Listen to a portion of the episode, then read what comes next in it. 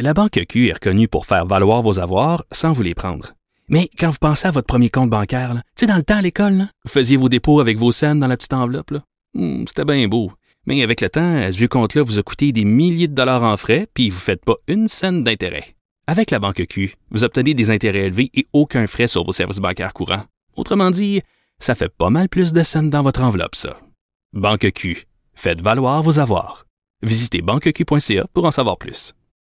Alors, du côté des cas maintenant, aujourd'hui, ça demeure quand même relativement bas, 561 cas, euh, 8 décès malheureusement. Au niveau des hospitalisations, c'est quand même bien, on a 20 hospitalisations de moins. Donc vraiment, on va surveiller ça, ce point de presse aux alentours de 17 heures, ces annonces à venir, on va, je vous le rappelle, les diffuser. Mais avant, on va faire un peu euh, des plans sur la comète avec Roxane Borges de Silva, qui est prof à l'École de santé publique de l'Université de Montréal. Madame de Silva, bonjour. Bonjour Geneviève. Bon, euh, on se reparle encore. c'est drôle, on se parle souvent euh, peu avant les annonces importantes du gouvernement, puis on se demande un peu comment euh, ça pourrait se goupiller, puis qu'est-ce qui pourrait ou non être annoncé avec les possibles effets. On va encore jouer à ce jeu-là. je veux qu'on commence, Roxane, en se parlant des vaccins. Euh, là, on a eu toute cette discussion sur AstraZeneca hier. Euh, on a cette discussion aussi sur le nombre de personnes qui se font vacciner. On est de plus en plus à se faire vacciner. Et quand je dis on, j'exclus évidemment la personne euh, qui parle. Mais la menace des variants, elle, est, elle, plane toujours. Elle est toujours là. puis on, on s'en était aussi parlé par ailleurs il y a quelque temps du fait qu'on n'aurait pas vacciné assez la population quand les variants allaient être ici pour rester, là, donc pour de bon, donc on aurait possiblement une troisième vague. Donc, en ce sens-là, euh, en mhm. regardant la proportion de la population vaccinée et la question des variants, est-ce que c'est un bon moment euh, pour repousser le couvre-feu dans la région de Montréal? Mais c'est sûr que c'est un peu inquiétant, si je peux dire, d'autant plus qu'on voit que l'Ontario euh, est clairement au début de sa troisième vague et qu'ils ont un peu perdu. Ils sont en train de, ben, en fait, ils n'ont pas encore perdu, mais ils sont en train de de voir une montée des cas et peut-être qu'ils vont perdre le contrôle. Mais l'Italie, l'Italie s'est reconfinée. L'Italie s'est reconfinée et c'est une situation à laquelle, mais en tout cas, j'espère qu'on n'arrivera pas au Québec mm. parce que ça va être dramatique pour notre santé mentale à tous de se faire dire on réouvre puis que deux ou trois semaines après on, on nous fasse dire comme en Italie on referme. Donc J'espère que le gouvernement mesure bien les risques et j'imagine qu'ils le font puisqu'ils ont toutes sortes de paramètres pour euh, analyser tout ça.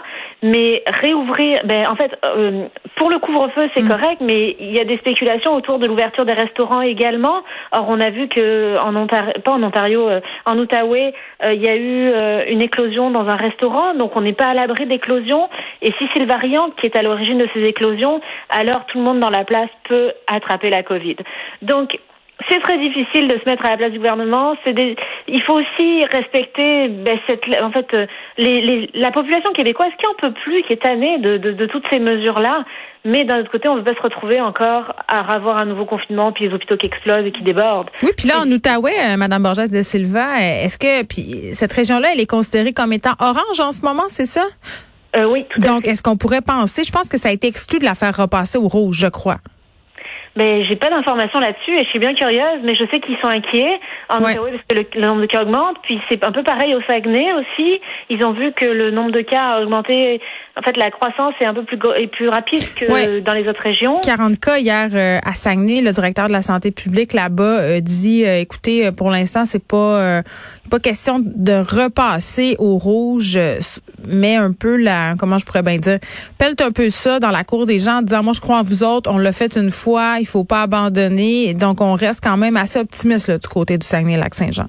Oui, c'est ça. Et, en fait, il faut compter vraiment sur la bonne volonté de chacun, d'un, chaque individu que nous sommes, en fait, que chacun on est, pour se dire euh, non, les variants sont proches, la menace est proche, il faut absolument respecter les gestes barrières. Mm. Donc même si on réouvre et, ou, ou, même si le couvre-feu est, est, ben, est reporté en, un peu plus tard, il faut rester à deux mètres, il faut respecter le masque et, et ne pas se rassembler euh, dans des espaces clos comme les domiciles. Oui, puis par rapport à la semaine de relâche là, euh, et au temps d'éclosion du virus la période où on voit apparaître les premiers symptômes. Est-ce qu'on est dans les temps? Est-ce qu'on commencerait à voir techniquement les premières éclosions s'il y en avait ou une montée des cas? Où est-ce qu'on se situe par rapport à ça? Là?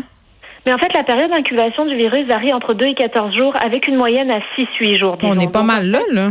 C'est ça, exactement. Donc en fait, on commence je, je, je veux pas m'avancer, mais on, il semblerait, en fait, sur ce qu'on voit actuellement, à moins qu'il y ait des cas qui explosent dans les trois prochains jours, là, mais il semblerait avec ce qu'on voit actuellement que finalement, mais les Québécois ont bien respecté les mesures sanitaires et qu'il n'y a pas eu de, de, mm. de, de, trop grands rassemblements qui mm. font qu'il n'y a pas eu d'explosion de cas due à la relâche. Oui, puis on peut très bien. Ben oui, puis on peut comprendre, euh, Madame Borges de Silva, que le couvre-feu, ça serait quelque chose de très difficile à maintenir à 20 heures, alors qu'on a le beau temps qui commence, alors qu'on a de la clarté euh, qui s'est pointée. Je pense que le gouvernement avait pas le choix d'aller de l'avant, euh, d'autant plus que les gens auraient vu les chiffres, les chiffres qui sont quand même encourageants. Euh, par rapport aux zones oranges et au retour en présentiel des élèves de 3, 4e, 5e secondaire, on sait que c'était quelque chose qui était demandé depuis longtemps. On sait que les élèves, pour la plupart, aiment mieux être en présentiel 100% du temps dans les écoles. On sait par contre que ça inquiète euh, certains membres du corps enseignant, certains membres du personnel école. Euh, on sait que les écoles, c'est un grand véhicule de propagation du virus. Est-ce que, à votre sens, ça va avoir un effet sur la transmission que de retourner ces enfants-là, ces ados-là, pardon, faut pas les mélanger à temps plein?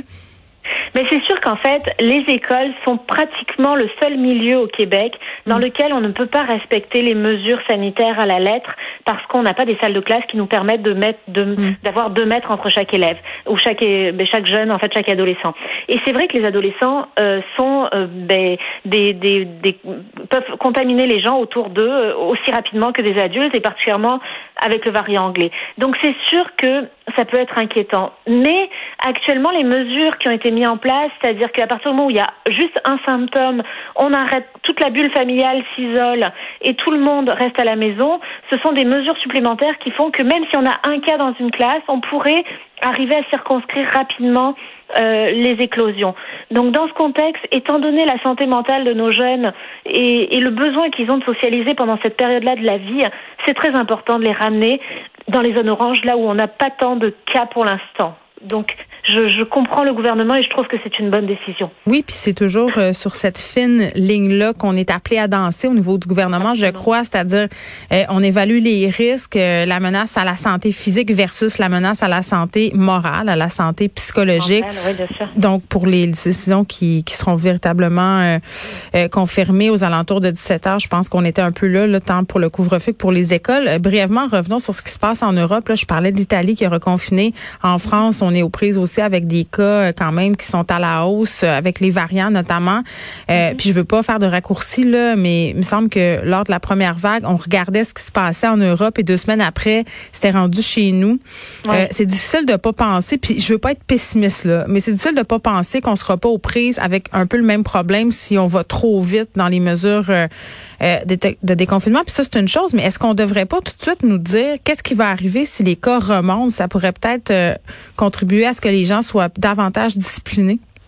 C'est vrai que ce serait une bonne idée, d'autant plus qu'on voit par exemple en Europe là actuellement, euh, ben, du moins en France, dans la région de la Bretagne, ils viennent de découvrir un cluster de, en tout cas une éclosion de variants, mm. euh, un nouveau variant qui n'avait pas connaissance puis qui n'est même pas détectable apparemment avec certains, avec les tests PCR et ça leur crée des gros enjeux. Ils viennent de le signaler à l'OMS et ils sont en train d'investiguer là-dessus. Mm. Donc on n'est pas à l'abri de ce type de situation là qui pourrait se développer chez nous et euh, il faudrait absolument, c'est vrai que ce serait une excellente idée que le gouvernement nous dise, mais regardez, si on arrive à, à tel nombre de cas dans tel, ben, dans tel, euh, par, mettons, 100 000 habitants ou dans la population. un peu comme c'était le cas pendant la première vague. On, nous avait un peu annoncé ce qui s'en venait.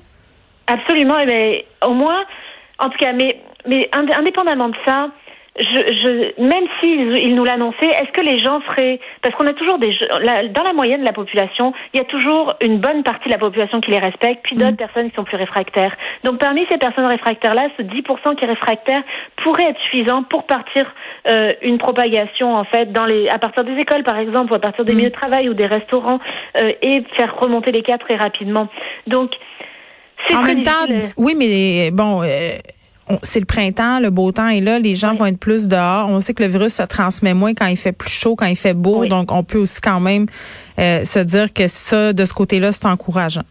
Absolument, il faut, mais il faut surtout pas, parce que le couvre-feu est repoussé à 21h ou 21h30, se mettre à faire des parties ou des soupers euh, de famille ou des soupers avec des amis et rentrer vite à, à 9h moins 5, si je peux dire, à la maison. Et, et, donc, en fait, il faut vraiment respecter cette condition, cette, euh, cette, euh, cette, cet ordre de non-rassemblement dans les espaces clos. Voyons-nous à l'extérieur, ça c'est mm. permis euh, en petits groupes, et là, le virus se dilue beaucoup plus rapidement mm. dans l'air et c'est moins risqué, surtout si on a des masques. Merci Roxane Borges de Silva qui est prof à l'école de santé publique de l'Université de Montréal. On va surveiller donc ces annonces euh, lors du point de presse de 17h qu'on va diffuser, puis on verra si du côté de Montréal on annonce euh, des assouplissements au niveau des rassemblements, non pas à l'intérieur, mais peut-être à l'extérieur dans les cours. Ça m'étonnerait. Je pense que c'est un peu précipité, mais inévitablement avec le beau temps qui est à nos portes, les gens vont avoir envie de se rassembler dans les cours arrière, de commencer à partager des repas, peut-être exactement, euh, peut-être exactement la chose qu'on veut pas euh, voir arriver. Donc, c'est absolument certain, à mon sens, que ce soir, on aura des précisions là-dessus.